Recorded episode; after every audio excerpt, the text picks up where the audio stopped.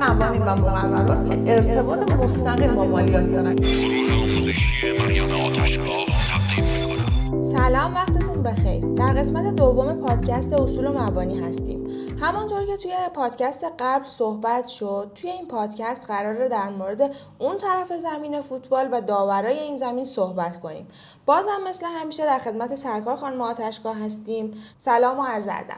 سلام، وقتتون بخیر. البته برنامه فوتبالی و ورزشی نیست. شکل 90 شد. آره، ولی اومدیم تمثیلش کردیم این رابطه رو به زمین فوتبال که گفتیم که دو تا تیم داره و یک قوانین و مقررات حاکم که قرار شد این جلسه در مورد این اصطلاحاً داور و بازیکنای اون طرف زمین صحبت کنیم. گفتیم یک طرف این بازی سازمان امور مالیاتی هستن و ماموران سازمان و در طرف دیگرش مؤدیای مالیاتی هستن و داور این قضیه قوانین و مقررات مالیاتی. خب بریم بررسی کنیم ببینیم که به چه شکلی هستش. اون طرف زمین بازی که گفتیم مؤدیا هستن یا تیم مقابل سازمان، تو خود قانون مالیات های مستقیم صراحتاً تعریفی از مؤدی ما نداریم. یعنی نمیاد بگه آقا مؤدی تعریفش چیه؟ صریح بگه طبق ماده فلان مؤدی تعریفش اینه.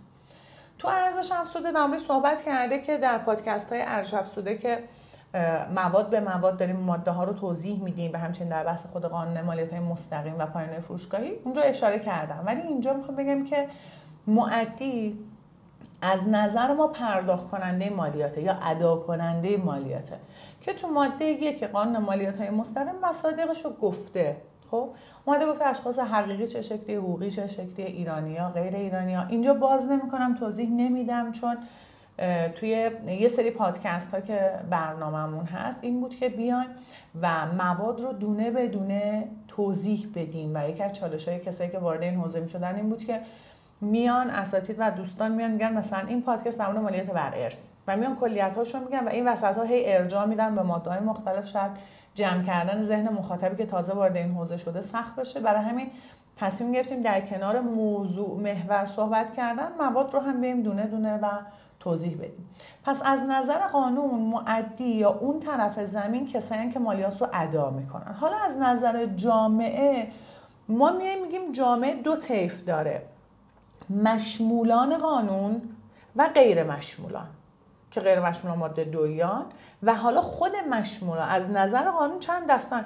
یه سری مشمولان قشر عمومی جامعه ماده 1، یه سری ها قشری هستن که معافهای مالیاتی هستن، یه سری ها نرخ صفری هستن. یعنی بر اساس اینکه یک جامعه ای داریم که اون جامعه قانون بهش تأثیر داره و روش سایه انداخته دسته بندی میشن که اون رو هم در پادکست دیگه مفصلا صحبت کردیم و توضیح دادیم. در پادکست نرخ‌های مالیاتی اومدیم گفتیم مثلا نرخ‌های مالیاتی چی هن و چه دسته‌بندی‌هایی دارن و در باب توضیح ماده 1 که مفصل اومدیم گفتیم که اشخاص مشمول تعریفش چیه، غیر مشمول چیه و مصادیقش چیه.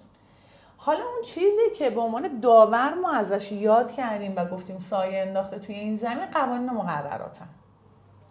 میتونیم به طور کلی بیایم قوانین مقررات رو دو دسته کنیم. یه سری قوانین و مقررات که ارتباط مستقیم با مالیات دارن، یعنی ذاتشون مالیاتیه، مثل قانون مالیات‌های مستقیم، مثل قانون مالیات بر ارزش افزوده، مثل قانون پایانه‌های فروشگاهی و سامانه مؤدیان. اینها قوانین مستقیما مالیاتی هستند و یه سری مقررات داریم مثل دفترچه ضرائب، مثل بخشنامه، آیین‌نامه، دستورالعمل، مواردی که صرفاً برای مالیات مشخص میشن. پس ما اگه بخوایم بریم نگاه کنیم قوانین مقررات رو دو بخش میکنیم: اونهایی که صرفاً و مستقیما با مالیات صحبت میکنن و روی صحبتشون مالیاته که در بحث قوانین میشه قانون مالیات‌های مستقیم، قانون مالیات بر ارزش افزوده، قانون پایانه‌های فروشگاهی.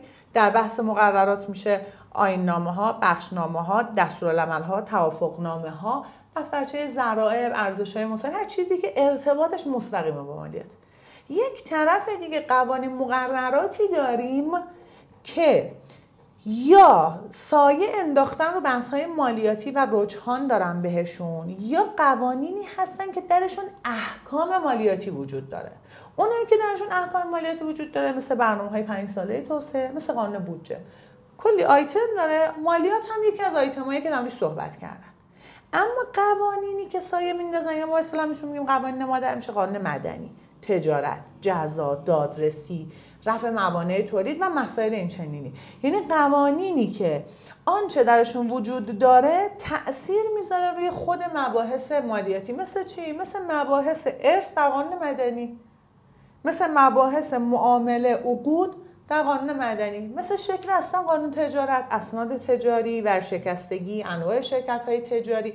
اینا یه قوانینی که سایه دارن و سیطره دارن روی قانون.